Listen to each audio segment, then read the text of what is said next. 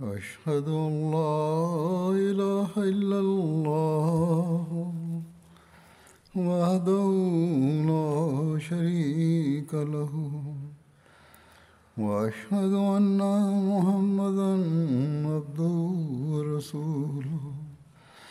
أما بعد فأعوذ بالله من الشيطان الرجيم.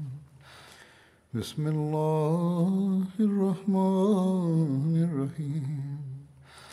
الحمد لله رب العالمين. الرحمن الرحيم. مالك يوم الدين. إياك نعبد وإياك نستعين. اهدنا الصراط المستقيم صراط الذين أنعمت عليهم غير المغضوب عليهم ولا الضالين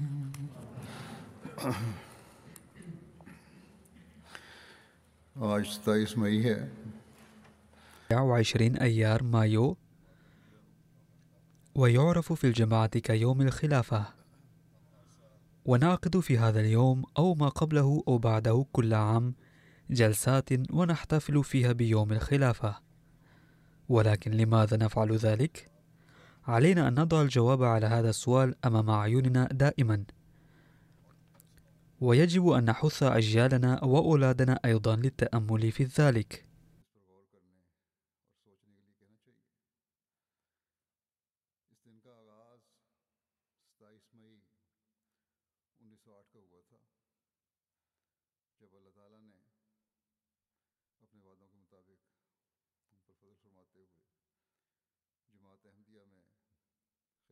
يعود تاريخ هذا اليوم إلى 27 أيار مايو 1908 حين أقام الله تعالى في الجماعة الإسلامية الأحمدية نظام الخلافة بحسب وعوده ومنته علينا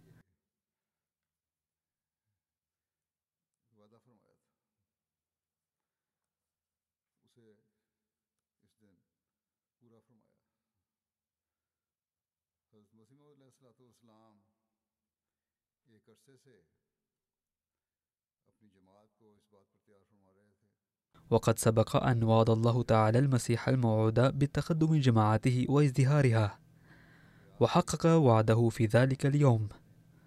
وكان المسيح الموعود عليه السلام يعد جماعته منذ فترة أنه ما من أحد منزه عن الموت. والأنبياء أيضا عندما يكملون مهمتهم يتوفاهم الله تعالى.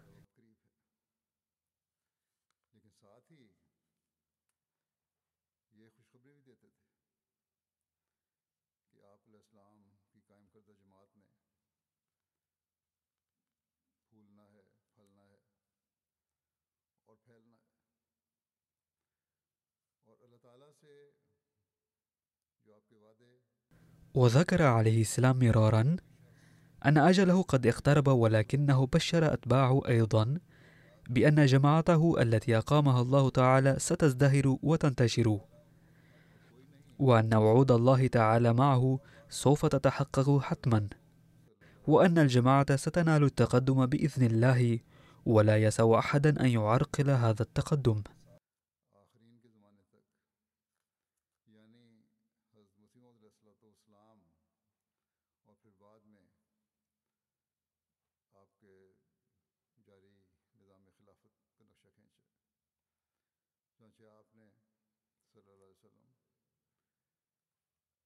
وقد بين رسول الله صلى الله عليه وسلم أيضا نظام الخلافة في عهده وفي زمن الآخرين أي في زمن المسيح الموعود عليه السلام.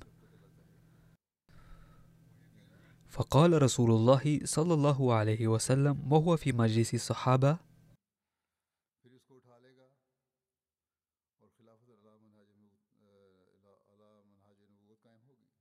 تكون النبوة فيكم ما شاء الله أن تكون. ثم يرفعها الله تعالى.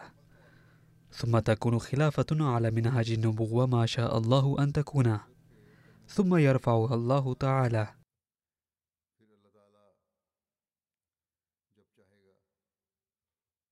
منذ فترة ذكرت سيرة الخلفاء الراشدين في بيان سيرة الصحابة البدريين.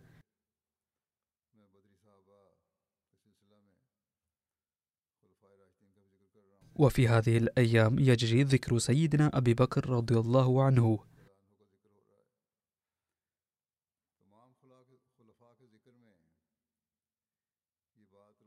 ويتضح من سيرة جميع الخلفاء كوضح النهار أنهم قضوا فترة خلافتهم بكل تواضع ومتأسين بسنة رسول الله صلى الله عليه وسلم.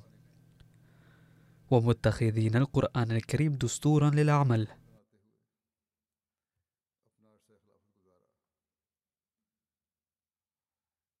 أي بذلوا قصارى جهودهم للسلوك على منهاج النبوة في كل خطوة.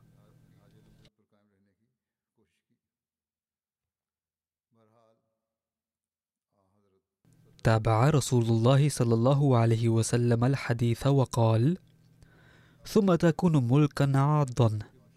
يضيق الناس ذرعا في هذه الفترة ويكتئبون.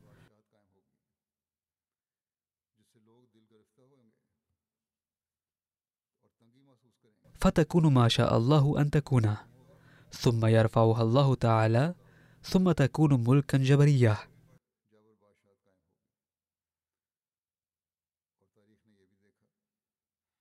وقد شهد التاريخ ذلك بل هذا ما يفعله الحكام المنحرفون عن الدين مع رعاياهم اليوم سواء أكانت حكومة سياسية أم مبنية على الملكية. كل من ينال الحكم هذا الفريق أو ذلك تتغلب عليه المادية.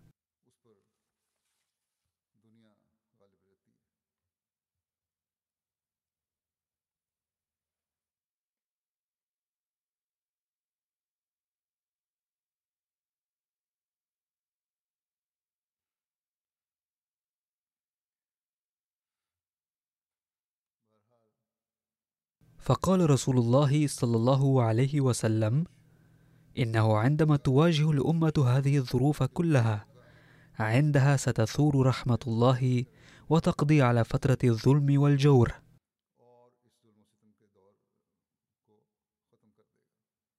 ثم تكون خلافتنا على منهاج النبوة. ثم سكت.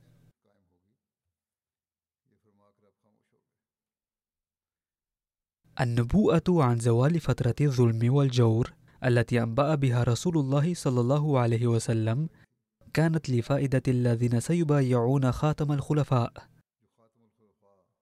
سيدنا الإمام المهدي والمسيح الموعود عليه السلام ويعملون بحسب تعليمه. لقد أسس الله تعالى نظاماً.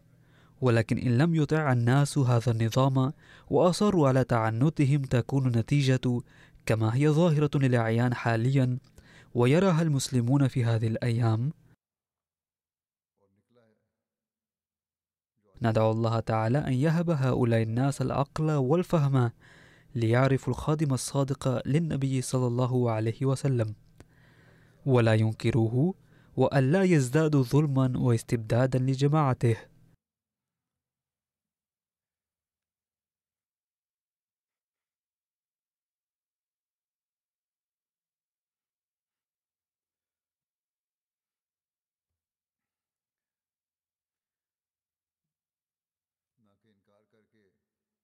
فليكن واضحا أيضا أن سكوت النبي صلى الله عليه وسلم بعد قوله ثم تكون خلافة على منهاج النبوة يعني أن هذا النظام سيستمر طويلا.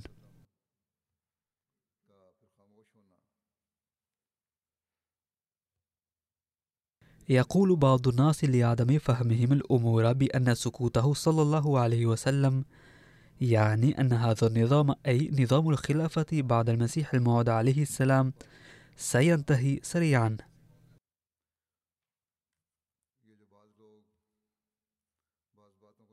ولكن القائلين بذلك مخطئون لأن المسيح الموعود عليه السلام قد وضح هذا الموضوع بنفسه.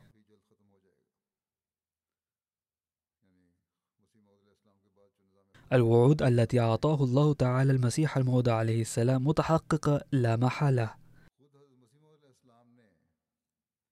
يمكن أن تزول السماء والأرض ولكن لا يمكن لأحد أن يحول دون تحقق وعود الله تعالى.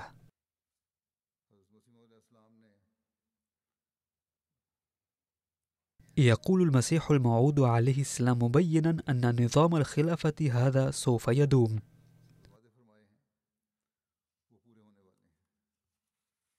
يا أحبائي.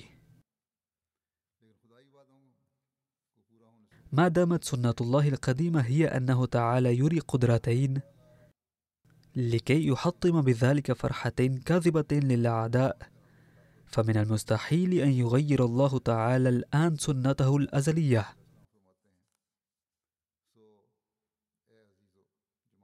لذلك فلا تحزنوا لما أخبرتكم به ولا تكتئبوا. إذ لا بد لكم من أن تروا القدرة الثانية أيضا. وإن مجيئها خير لكم لأنها دائمة ولن تنقطع إلى يوم القيامة. وإن تلك القدرة الثانية لا يمكن أن تأتيكم ما لم أغادر أنا.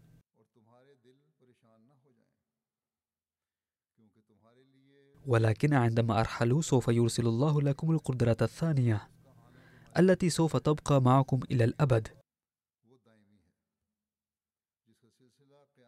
بحسب وعد الله الذي سجلته في كتاب البراحين الأحمدية.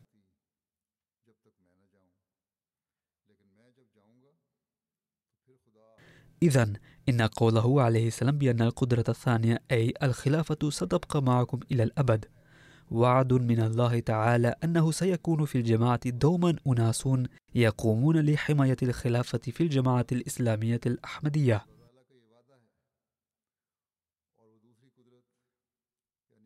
فسعداء منهم الذين يعتصمون بالخلافة الأحمدية دوما وينصحون أجيالهم أيضا بذلك. الأشقياء هم الذين يريدون أن يحددوا الخلافة الأحمدية في حدود فترة معينة. أو الذين يفكرون على هذا النحو. فهؤلاء الناس سوف يواجهون الخيبة والفشل كما واجهوهما دائما. إن تاريخ الجماعة يوحي بأن المعارضين واجهوا خيبة الأمل عند انتخاب الخليفة الأول والخليفة الثاني رضي الله عنهما.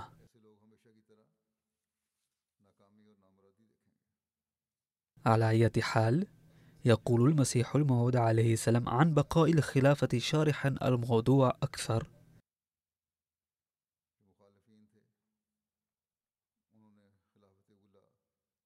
إن ذلك الوعد لا يتعلق بي بل يتعلق بكم أنتم. كما يقول الله عز وجل إني جاعل هذه الجماعة الذين اتبعوك فوق غيرهم إلى يوم القيامة.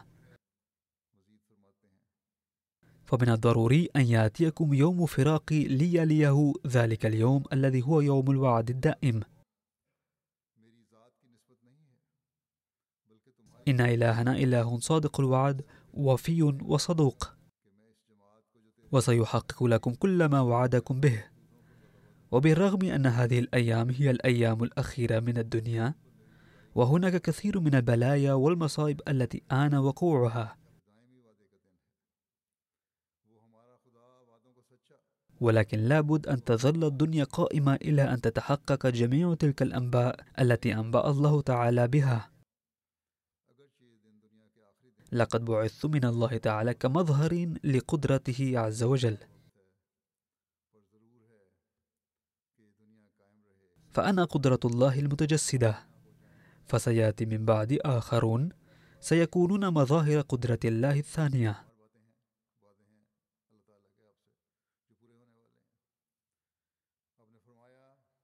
إذا ما وعد الله به المسيح الموعود عليه السلام عن نشأة الإسلام الثانية وإزدهاره وما أخبره عز وجل بتحققه سوف يتحقق حتما.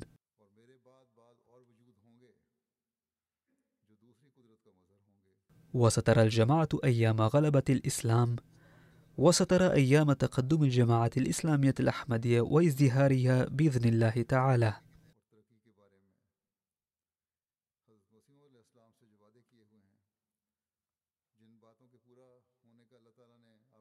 والذين سيظلون مرتبطين بالخلافة سيرثون أفضال الله تعالى.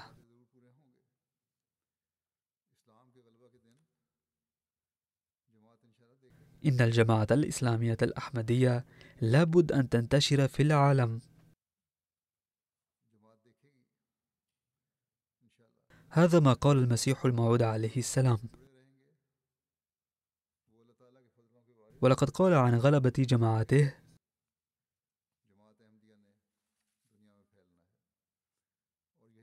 هذه هي سنة الله الجارية ومنذ أن خلق الإنسان في الأرض ما زال يبدي هذه السنة دون انقطاع أنه ينصر أنبياءه ومرسليه.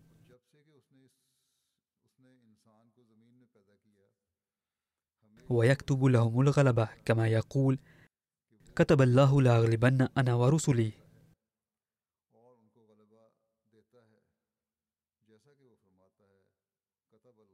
والمراد من الغلبة هو أنه كما أن الرسل والأنبياء يريدون أن تتم هجة الله على الأرض بحيث لا يقدر أحد على مقاومتها فإن الله تعالى يظهر صدقهم بالبينات.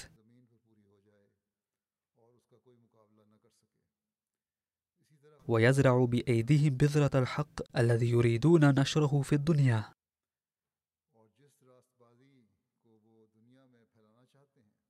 غير أنه لا يكمله على أيديهم بل يظهر الله تعالى يد القدرة الثانية. ويهيئ من الأسباب ما تكتمل به الأهداف التي كانت إلى ذلك الحين غير مكتملة لحد ما.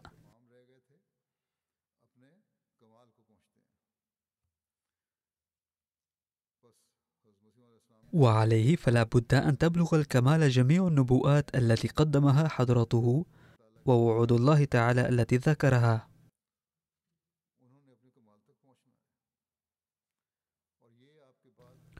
ولا بد أن يتحقق ذلك من خلال نظام الخلافة الذي أقامه الله تعالى بعد وفاة حضرته عليه السلام.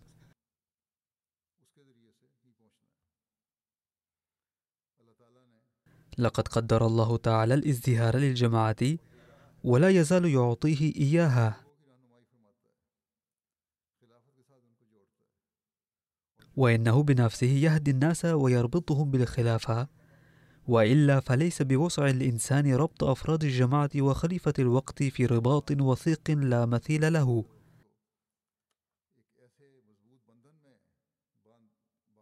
ولا يربط الله تعالى قلوب الأحمديين قدام بالخلافه فقط بل قلوب المنضمين إليها لاحقا أيضا.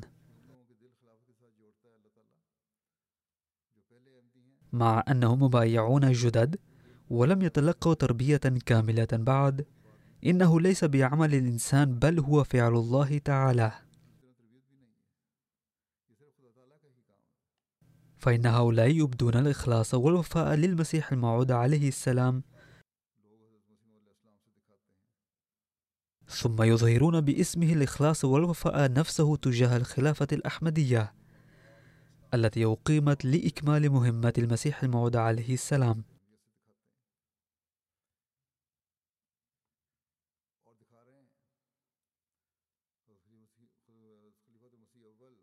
ما كانت الطريقة التي بايع الناس بها الخليفة الأول المسيح الموعود عليه السلام إلا عبارة عن تأييد الله تعالى ونصرته. وباستثناء عدد قليل من ذوي طباع المنافقين الذين يكونون موجودون في كل جماعة فقد بدأ يزداد عدد المخلصين للخلافة والأوفياء لها. أما المنافقون فقد وبخهم خليفة الأول أشد توبيخ. وجعلهم لا يعدون مكانهم الذي يليق بهم وبالتالي فلم يستطيعوا أن يرفعوا رؤوسهم. ثم عند انتخاب الخليفة الثاني أثار ضجة هؤلاء المنافقون أنفسهم الذين بقوا في الجماعة مستبطنين النفاق في عهد الخليفة الأول وعارضوا بشدة. ولكن أفراد الجماعة رغم محاولات الإذلال وإثارة الضجة والفتنة والفساد ناشدوا حضرة ميرزا محمود أحمد وبايعوه خليفة ثانيا للمسيح الموعود عليه السلام. وبعد ذلك رأى الأعلام كيف ازدهرت الجماعة بسرعة فائقة. إذ فتحت مراكز الجماعة في العالم وأنشئت المساجد ونشرت كتب الجماعة وهكذا فقد تقدمت نحو الأمام الأمور التي جاء المسيح الموعود عليه السلام لإتمامها.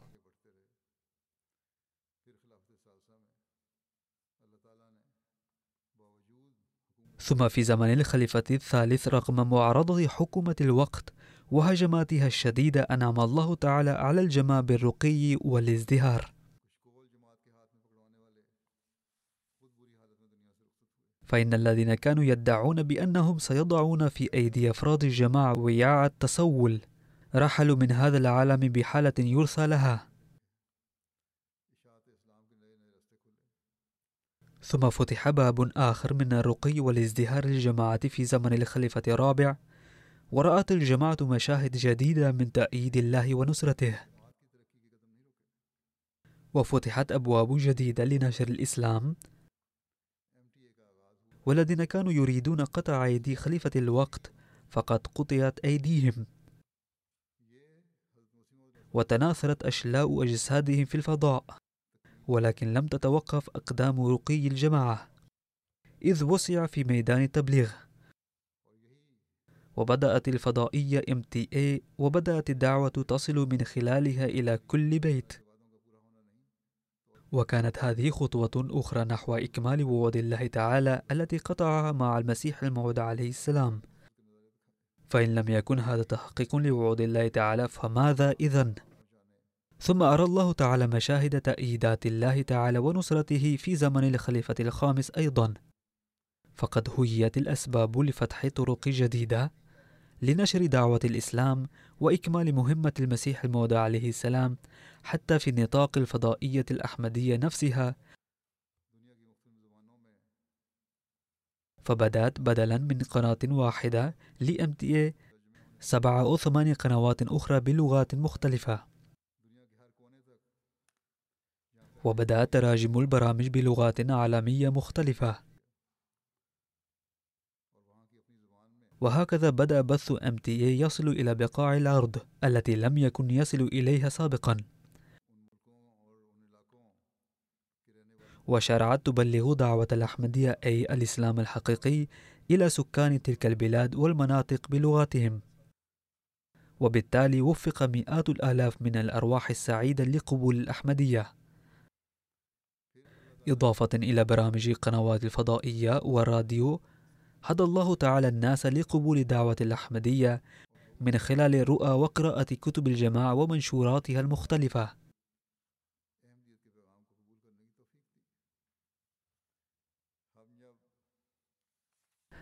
عندما نطالع تاريخ الجماعة نرى كيف كان الله تعالى يوجه بعض الناس للإيمان بالمسيح الموعود عليه السلام في زمنه أيضا. ثم استمر الأمر نفسه في عهد الخليفة الأول أيضا بحيث وجه الله تعالى بنفسه الأرواح السعيدة إلى الجماعة. فظل الناس ينضمون إليها. ثم هناك أحداث كثيرة حصلت في عهد الخليفة الثاني وهي تروى في العائلات القديمة وتذكر كيف وفق آباؤهم لقبول الأحمدية.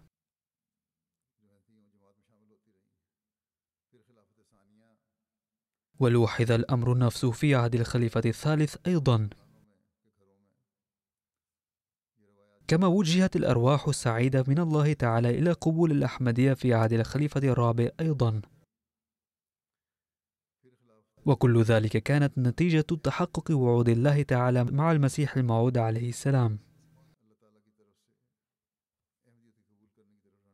وهكذا لقد تلقت الجماعة رقيا وازدهارا في عهد جميع الخلفاء.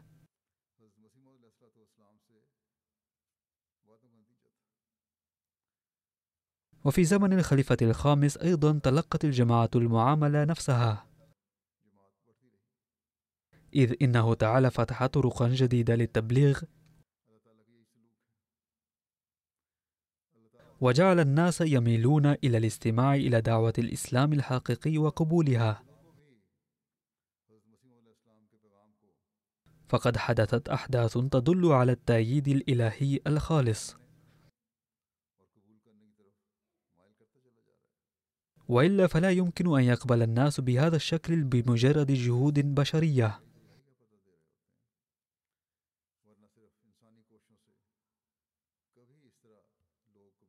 سأروي لكم بعض الأحداث التي تذكر كيف أن الله تعالى جعل قلوب الناس تتجه نحو الأحمدية أي الإسلام الحقيقي.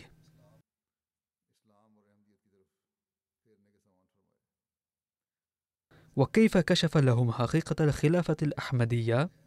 وكيف خلق حب الخلافة في قلوبهم؟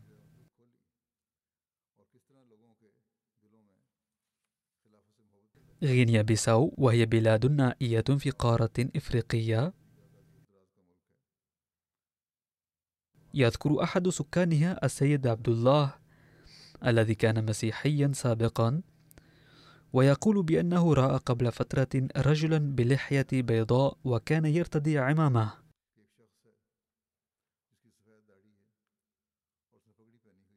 وكان يخطب في الناس الذين كانوا يستمعون إليه بصمت تام. كان أسلوب حديث هذا الشخص بسيطا جدا ومختلفا عن أسلوب شعبه. فلما استيقظ لم يفهم شيئا ثم نسي هذه الرؤيا. بعد أيام قليلة رأى حلما مشابها مرة أخرى واستقر في ذهنه هذا الوجه الذي رآه في الحلم. ثم للمرة الثالثة رأى الرؤيا نفسها لكنه ظل يحاول معرفة هذا الشخص غير أنه لم يستطع ذلك.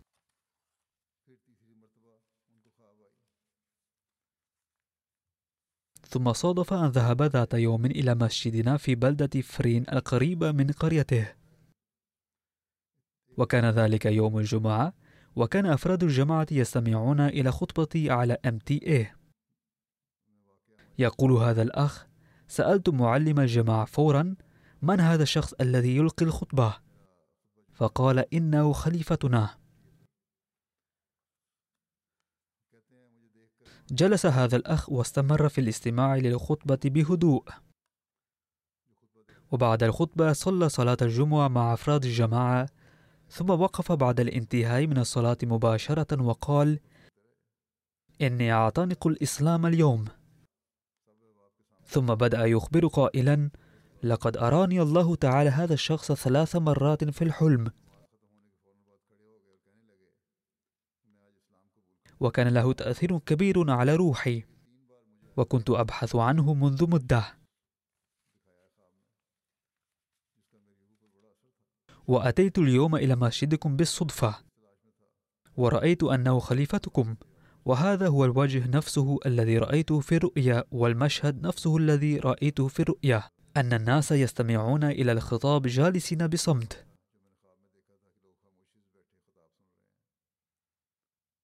والآن أدخل في إسلام الأحمدية. فكيف أرشد الله تعالى في الرؤيا رجلا في أقصى البلاد أولا ثم هيأ له الأسباب ليرى المشهد نفسه الذي رآه في الرؤيا؟ بعض الناس يقولون لماذا لا يحدث معنا هكذا؟ فأقول لهم إنما هو فضل من الله حيث يرشد من يريد. إلا أن ذلك يقتضي الفطرة الطيبة والإنابة إلى الله عز وجل. من المؤكد أن الله وجه على هذا النحو لربما لحسنة قد أحرزها في الماضي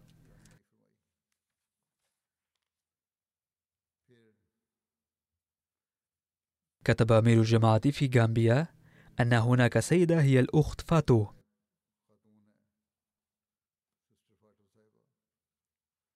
عمرها ستون عاما تقريبا قالت جاء إلى منطقتنا أفراد الحزب الإسلامي. وبدأوا يتكلمون ضد الأحمديين بأنهم كفار ولن يدخلوا الجنة وينبغي ألا تتعاملوا معهم في أي مجال. فقبل معظم السكان كلامهم. أما هذه السيدة فطربت ودعت الله عز وجل ليهديها فرأت بعد أيام في الرؤيا أن عيون أفراد الحزب الإسلامي الذين جاءوا إلى قريتها تشرق كالنجوم.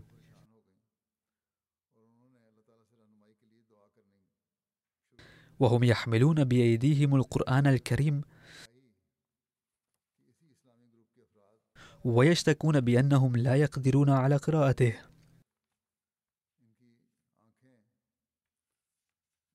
فبدأوا يصرخون أن الله عماءهم ومن ثم لا يستطيعون أن يكسبوا شيئا.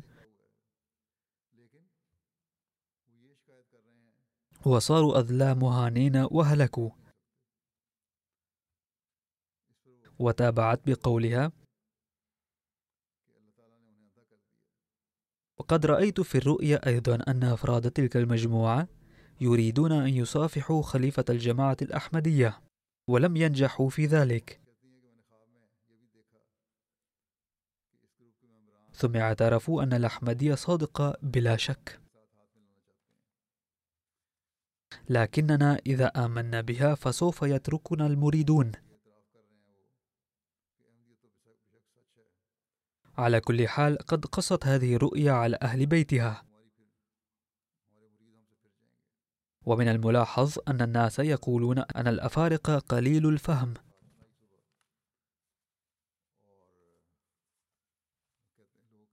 لكنها أولت رؤياها قائلة أن عيون أولئك الأفراد كانت لامعة ومع ذلك لم يكونوا يقدرون على قراءة القرآن فمعناه أنهم ضلوا عن الحق تماما.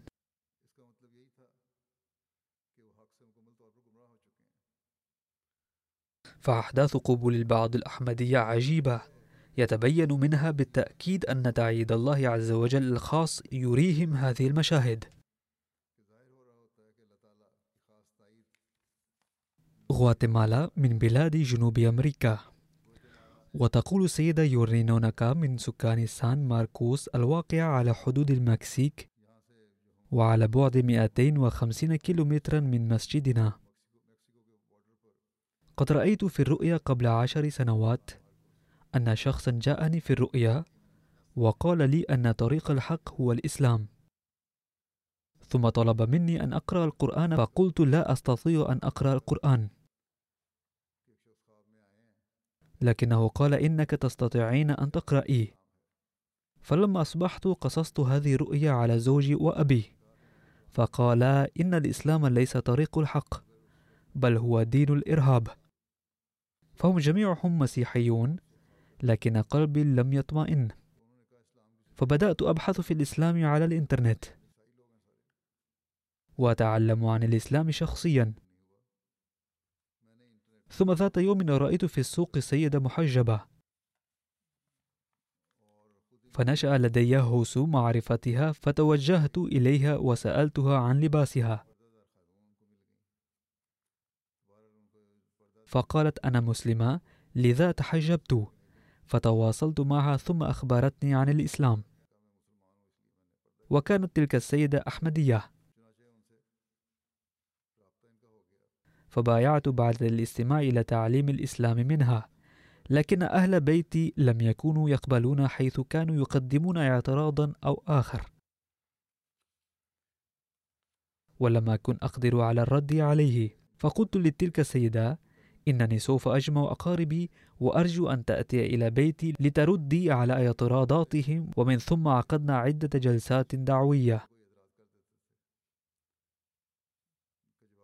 والملاحظ أنها لم تبايع شخصيا فحسب بل قد بدأت نشر دعوة في الآخرين أيضا. فجمعت معارفي وحضرت لهم الضيافة أيضا. ولها ابن يدرس في السنة الأخيرة في كلية الحقوق فبايع هو الآخر. وعند هذه السيدة شوق وحماس لدرجة قد تعلمت شخصيا قراءة القرآن الكريم على الإنترنت وحفظت عدة سور ثم كتبت القرآن كله بيدها في لغتها بعد الاستماع إليه. إذ لم تكن تستطيع كتابته بالخط العربي.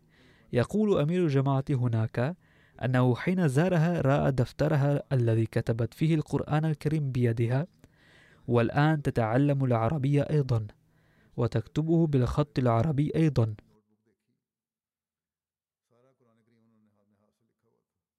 وهكذا لا يأتي الله عز وجل بالأرواح السعيدة إلى الجماعة فحسب.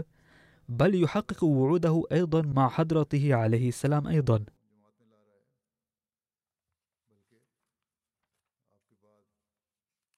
إندونيسيا أيضا بلد بعيد.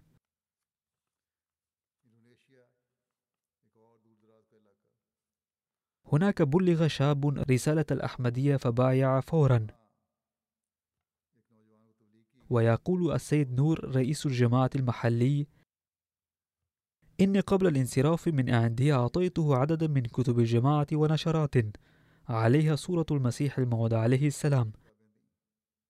فلما وصل ذلك الشاب إلى بيته ورأى والده تلك النشرات سأله من صاحب هذه الصورة فقال له هذه صورة الإمام المهدي فقد رأيته ليلة الأمس في الرؤيا أن الإمام المهدي قد ظهر. لذا قد بايعته فورا إذ كان لدي علم بالجماعة سلفا فقال والده أنه هو الآخر يريد أن يبايع وهكذا يدخل الله الناس في الجماعة. يقول الداعية المحلي في بوركينا فاسو السيد أزيلا كريم كان أحد سكان قرية السيد حميد يستمع إلى إذاعة الجماعة بانتظام وكان يحب الجماعة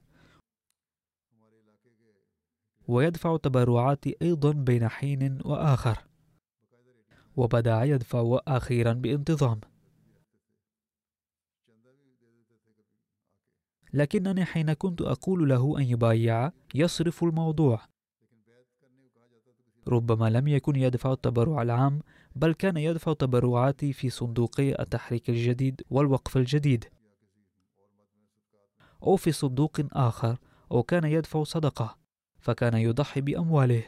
فقد لاحظت في غانا أيضا أن كثيرا من الناس الذين وجبت عليهم الزكاة كانوا يدفعونها لنظام الجماعة قائلين إذا قدمناها لمشايخنا فسوف يأكلونها. أما الجماعة سوف تنف أما الجماعة سوف تنفقها في محلها صحيح فالناس هناك يدفعون التبرعات للجماعة. ذات يوم رأى في الرؤيا أن هناك اجتماعا وبعض الناس داخل الحرم وبعضهم خارجه. ورأى أن الذين داخل الحرم كلهم الإخوة الأحمديون. فأقول أنا أيضا معهم فليؤذن لي أيضا بالدخول. فسمعت صوتا يقول لا يستطيع دخول هذا الحرم غير المبايعين. فلما لم تبايع فليس بإمكانك الدخول فيه. فجاء في اليوم التالي فبايع. هنا ينبغي أن يلاحظ أن الجهود البشرية لم تتمكن من إقناعه للبيعة لكن لما كان سعيد الفطرة لم يرد الله عز وجل أن يضيعه فأرشده في الرؤيا. وفي ذلك رد على الذين يقولون إنهم لا يرون أي رؤيا. فعليهم أن يصبحوا أولا سعيد الفطرة ويفرغوا أذهانهم من كل الشكوك والوساوس. ثم يدعو الله فسوف يرشدهم الله عز وجل.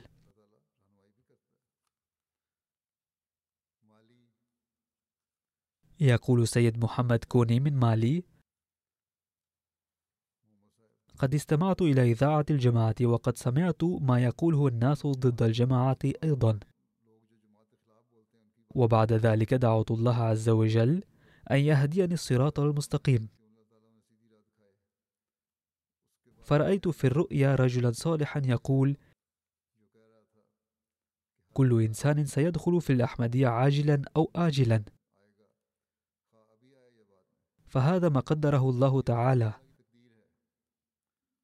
ووعد المسيح الموعود عليه السلام وكما قال سيدنا المسيح الموعود عليه السلام أن مهمته ستتحقق بواسطة نعمة الخلافة الجارية فبعد ذلك بايع.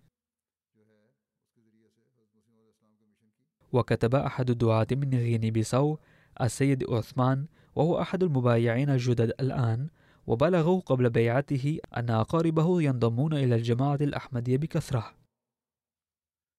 فجمع بعض المشايخ وجاء بهم إلى هذه المنطقة بهدف معارضة الجماعة فقال لهم أحد معلمين لكم أن تعارضونا ولا نمنعكم من المعارضة لكن عليكم أن تستمعوا لدعوتنا أولا. ثم يمكنكم أن تعارضون بالدليل. فرفض المشايخ أن يأتوا لسماع دعوة جماعتنا ولكن السيد عثمان استجاب وجاء لسماع الدعوة. فجرى الحديث معه بأن المسيح الموعود عليه السلام قد جاء. وكان اليوم الذي جاء فيه إلى مركزنا يوم الجمعة.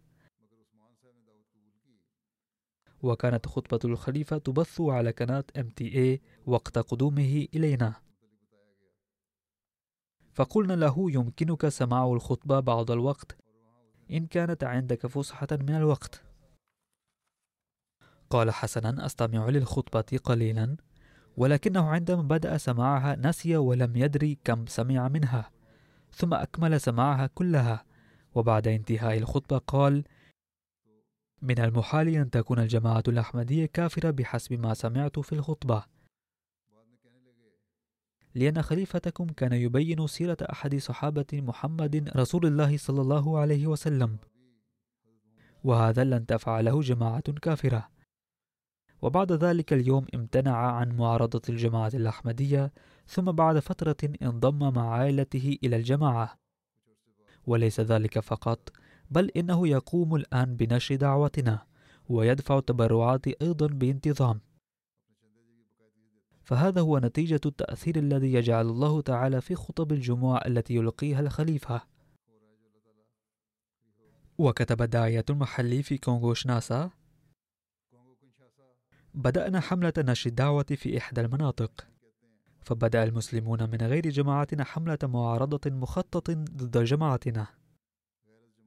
وبعد ثلاثة أشهر اتصل أحد هؤلاء المعارضين بمركزنا في يوم من الأيام. واسمه السيد عثمان. وقال إني أريد مع عائلتي كلها الانضمام إلى الجماعة الأحمدية. فسألناه عن السبب فقال كانت زوجتي ذات يوم تشاهد القنوات وبالصدفة عثرت على قناة MTA ولما كانت تعرف أني من أشد المعارضين للأحمديين فنادتني. ولما هممت أن أتكلم بكلام سيء بحق الجماعة قالت عليك أن تستمع أولا لهذا البرنامج كله. وكان البرنامج خطبة الخليفة التي كانت تبث على MTA في ذلك الوقت. يقول هذا الأخ بعد سماع الخطبة أيقنت أن هذا الصوت الذي وقع في آذاني اليوم إنما هو وحده صورة حقيقية للإسلام. ولم يبقى عندي بعد سماع كلام الخليفة أدنى شك في صدق الجماعة الأحمدية. وأقول ليس في هذا أي فضل أو كمال لي. إنما هو الله الذي يقوم بتكميل مهمة سيدنا المسيح الموعود عليه السلام بواسطة الخلافة. وإنها هي إلا أفضال الله التي يظهرها للناس. وقال داعية المسؤول في غينيا بيساو قمنا بالدعوة في قرية فصدق معظم أهلها دعوة الأحمدية لكن ظلت أربع عائلات منهم ترفض دعوتنا. وعندما ذهب فريقنا لتركيب قناة MTA في تلك القرية دعا معلمنا هذه العائلات الأربعة الرافضة لزيارة مسجدنا. ولما جاءوا قال لهم هذه قناتنا الإسلامية فتعالوا شاهدوها. وسوف تشاهدون أيضا صورة سيدنا المسيح الموعود عليه السلام وخليفته الحالي. وبعد تركيب القناة صلينا الصلاة ثم فتحنا قناة MTA الثانية. وكانت خطبة الجمعة تبث عليها. فظل هؤلاء الضيوف غير الأحمديين يشاهدون القناة منصتين. وكانوا ينظرون إلى صورة الخليفة بكل تركيز. وكانت الخطبة تبث مع ترجمة الإنجليزية فقال لهم المعلم دعوني أترجمها لكم فقال أحدهم لا شك أننا لا نفهم الخطبة ولكني أستطيع أن أقسم بالله تعالى أن هذا الخطيب لا يمكن أن يكذب وإذا كان هذا خليفة هذه الجماعة فمن المحال أن تكون هذه الجماعة كاذبة. ثم أعلن للتو دخوله في الجماعة الأحمدية. وكتب معلم لنا في دولة مالي. جاء شخص إلى مركزنا وأخبرنا أنه يستمع للإذاعة الأحمدية بانتظام وأنه يريد البيعة فملأ استمارة البيعة وكان مثقفا فقال إذا كانت عندكم منشورات بالفرنسية فآتوني بها ليستفيد منها وأفيد بها زملائي. فآتاه المعلم منشورات مختلفة باللغة الفرنسية بينها خطب مختلفة حول السلام في العالم ولا سيما كتاب الأزمة العالمية والسبيل إلى السلام. فما لبث الرجل أن فتح الكتاب وعندما رأى صورتي أخذ في البكاء. ثم قال كنت من قبل في جماعة الداعون وكنت أدعو الله تعالى دوما أن يهديني إلى الصراط المستقيم. وخلال أيام الدعاء هذه رأيت في المنام خليفة المسيح مرارا ولكني كنت لا أعرف من هو. وقد أدركت اليوم أن دعائي قد أجيب وأن الله تعالى قد هداني.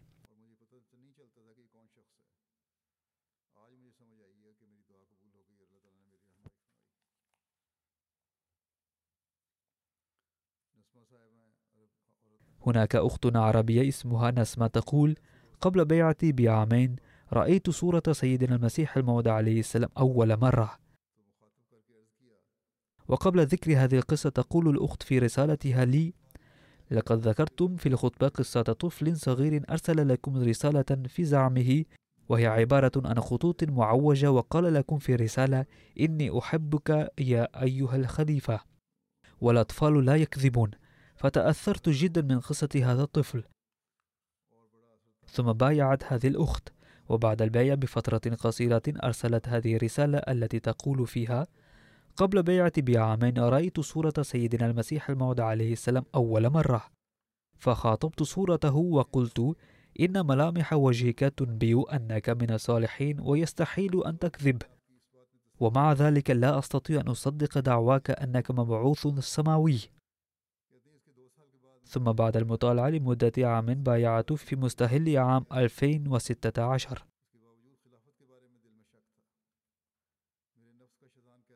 وبعد ذلك ظلت في قلبي شكوك تجاه الخلافة كان شيطان نفسي يقول كيف يمكن أن أسمح لشخص يدعي الخلافة بالتصرف على حياتي؟ ولماذا أراسل مثل هذا الشخص وأخبره بأخباري وأحوالي؟ وما الفائدة من الخلافة؟ ولكن هذه الشكوك زالت بقراءة كتاب الخلافة الراشدة لسيدنا المصلح الموعود رضي الله عنه وكتابكم نظام الخلافة والطاعة. ووجدت الجواب على أسئلتي كلها. ثم لما راسلتكم ووصلني جوابكم وزالت هذه الشبهات تماما. ويقنت بأن الخلافة أيضا سائرة على خطى سيدنا المسيح الموعود عليه السلام. وهناك أخت كتبت إن المحبة التي يلقيها الله بنفسه في في القلوب إن المحبة التي يلقيها الله تعالى بنفسه في القلوب يلقيها بكل قوة ولكن لا نعرف سبب هذه المحبة. ومن أجل ذلك فإن معظم الأحمدين يحبون سيدنا المسيح الموعود عليه السلام وخلفائه عموما وحضراتكم خصوصا حبا كحب الأطفال. قبل البيع لم يكن لنا عهد ولا خبرة بهذه المحبة. وكتب أحد دعاتنا في نيجيريا في إحدى ندوات الأسئلة والأجوبة جرى النقاش حول سؤال هل يجوز لنا كما هي العادة السائدة أن ندعو الأولاد بأسمائهم العائلية التي هي أسماء أجدادهم القدامى بدلا من أن ندعوهم بأسماء آبائهم الحقيقيين. فقلت للإخوة إن ما يأمرنا به القرآن الكريم هو أن ندعو الأولاد بأسماء آبائهم. فلم يطمئن برد بعض الحضور ولا سيما غير الأحمديين وبعض المبايعين الجدد. ولكن بعد يوم بثت خطبتكم حول الصحابة وذكرتم فيها قصة صحابي زيد بن ثابت رضي الله عنه وأخبرتم أن العرب كانوا يدعونه زيد بن محمد. فأمر الله في القرآن بأن أدعوا الأولاد لآبائهم. وبعد سماع هذه الخطبة فرحت الجماعة كلها ولا سيما الإخوة الذين كانوا يناقشون هذه القضية قبل يومين وقالوا لقد أرشدنا الخليفة في القضية الآن. فظن بعض الإخوة أن الداعية ربما أبلغ الخليفة في هذا اليومين الماضيين بما جرى في المجلس ولذلك ذكر الخليفة هذا الأمر في الخطبة. فأخبرهم الداعية أنه لم يكتب عن هذا الأمر للخليفة بتاتا. قالوا لقد فرحنا للغاية أن الله تعالى بنفسه جعل الخليفة يرد على سؤالنا. وفي هذه الفرحة اشترى رجل ثري من الجماعات المحلية تلفازا كبيرا آخر لمشاهدة MTA وركبه في قاعة المسجد الخاصة للجنة إماء الله والنساء لكي لا تبقى النساء محرومات من بركات الخلافة. ثم قال إن الخلافة إنما تحيا في القلوب. الآن من ذا الذي ينشئ هذه العلاقة؟ مع الخلافة في هؤلاء الأحمديين المقيمين في المناطق النائية في مختلف البلدان وفي مختلف الأمم؟ إنه تأييد الله ونصرته يقينا وإلا لا يستطيع الفكر البشري أن يستوعب هذا الأمر. ثم قال سيدة من النرويج السيدة بيرفان يدعي كل أحمدي صادق أن الخليفة يعيش في قلوبنا وفي عيوننا وندعو له ولا يهمنا في الدنيا شيء إلا أن نرضيه لقد بين حضرته في الخطب كيف أن الصحابة الكرام صدوا السهام بأجسادهم وحفظوا رسول الله صلى الله عليه وسلم وثبتوا مقابل كل هجوم وحين أفكر في هذا المشهد تدمع عيناي وأتساءل لو كنت في مثل هذا الموقف فماذا كنت سأفعل؟ وهذه سيدة عربية تقول هل كنت سأثبت؟ ثم أدعو الله تعالى أن يوفقنا لنضحي بأرواحنا ونفوسنا وأموالنا وأولادنا لنحفظ الخليفة والخلافة. إنني أدعو في صلواتي منذ سنوات أن ينزل الله تعالى على الخليفة بقدر همومه وبقدر مسؤولياته ملائكة تحيط به. فهذه هي علاقة الإخلاص والوفاء التي أنشأها الله تعالى في قلوب الناس. وإن الله تعالى بفضله سوف يعطي جماعة المسيح الموعود عليه السلام والخلافة الراشدة الأحمدية مثل هؤلاء المتقدمين في الإخلاص والوفاء إلى يوم القيامة. ولا يمكن لأهل الدنيا فهم ذلك. بايع أحد العرب في ألمانيا فقال له أحد معارفه ما هذا؟ لقد اعتنقت الأحمدية. فأجاب هذا المبايع الجديد إنكم مئة شخص من العرب تقيمون هنا ولكن لا تستطيعون أن تتفقوا على أي شيء. وفي الجماعة الإسلامية الأحمدية إمام واحد والجماعة تجلس بأمره وتقوم بأمره. ولذلك في أعمالهم بركة. والآن أخبرونا ما هي الميزة عندكم حتى أنضموا إليكم وأتركوا الجماعة. فما دام كل أحمدي مرتبطا بالخلافة فسوف يظل يرث أفضال الله تعالى ولذلك علينا أن نجعل أعمالنا تابعة لأحكام الله تعالى. حينها نستفيد من هذه النعمة. هذا هو وعد الله تعالى أن الذين سيجعلون إيمانهم وأعمالهم وفق تعاليم الله تعالى هم الذين سينعمون ببركات الخلافة. أعني علينا أن نؤمن بالله تعالى ونؤدي حق عبادته وأن يكون كل عمل لنا ابتغاء مرضات الله تعالى. حينها ننال هذه البركات.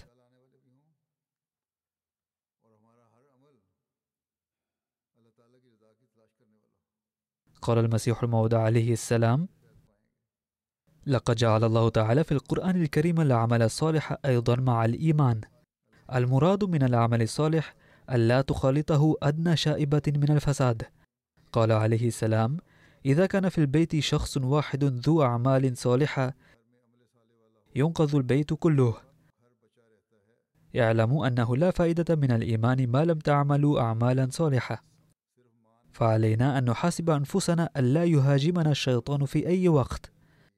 وإنه لمنة الله تعالى أنه وفق آباءنا أو أجدادنا أو وفق إيانا للإيمان بالمسيح الموعود عليه السلام ولاستمرار بركات هذه المنة ثم حاجة لنحافظ على إيماننا ونزيده لكي يستفيد كل واحد منا مما أنبأ به النبي صلى الله عليه وسلم ووعد به الله تعالى حضرة المسيح الموعود عليه السلام أيضا. أي نظام الخلافة. فلا بد أن نستعرض أنفسنا إلى أي مدى نحن ربطنا أنفسنا بالخلافة لكي نصبح كلمة واحدة ونقيم وحدانية الله تعالى في الدنيا.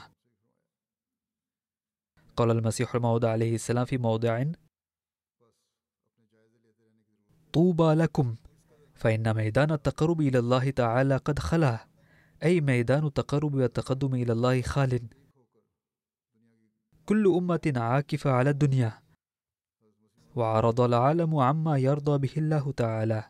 فالذين يريدون أن يقتحموا هذا الباب بكل قوة أي باب التقرب إلى الله فالفرصة سانحة لهم ليبدوا قدراتهم في هذا المجال وينالوا نعمة الله تعالى.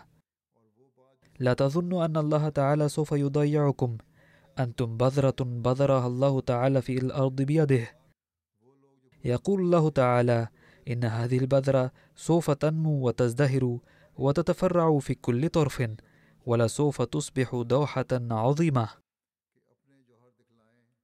ثم يقول عليه السلام لقد قال الله تعالى مخاطبا إياي أن أخبر جماعة بأن الذين يؤمنون إيمانا لا تشوبه شائبة من الدنيا وليس ذلك الإيمان ملوثا بالنفاق أو الجبن وليس خاليا من أي درجة للطاعة فأولئك هم المرضيون عند الله تعالى.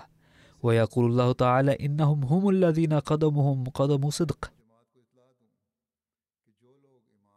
هذا كله قاله حضرته عليه السلام في كتاب الوصية.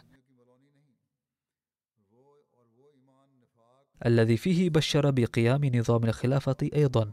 فقوله عليه السلام هذا ينبه أيضا إلى أن كل أحمدي يجب أن يكون مرتبطا بالخلافة بإخلاص ووفاء.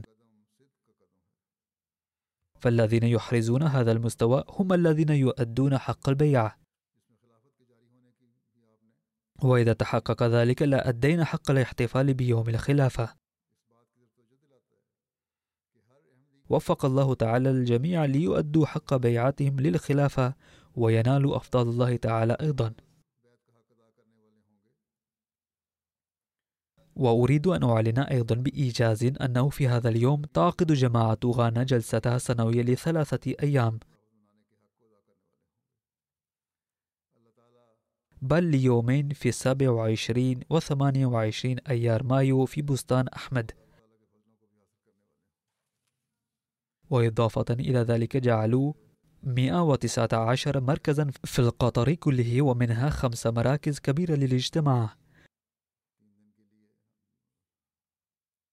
وكلها مرتبطة ببعضها عبر الأوديو والفيديو.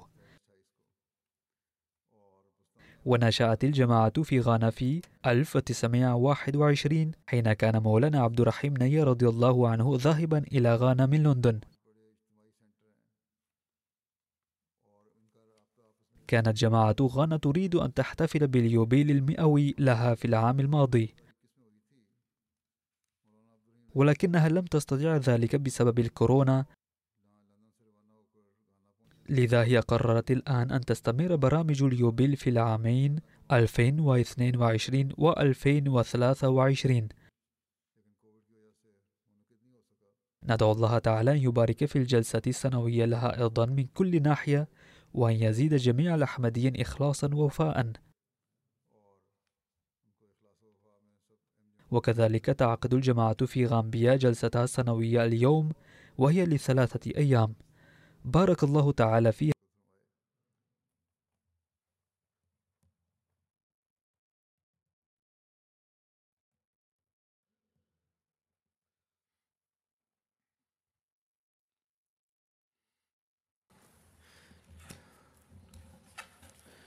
الحمد لله الحمد لله. نحمده ونستعينه ونستغفره ونؤمن به ونتوكل عليه ونعوذ بالله من شرور أنفسنا ومن سيئات أعمالنا. من يهده الله فلا مضل له ومن يضلل فلا هادي له. ونشهد أن لا إله إلا الله. ونشهد أن محمدا عبده ورسوله. عباد الله رحمكم الله. إن الله يأمر بالعدل والإحسان. وإيتاء ذي القربى وينهى عن الفحشاء والمنكر والبغي يعظكم لعلكم تذكرون. اذكروا الله يذكركم وادعوه يستجب لكم ولذكر الله أكبر.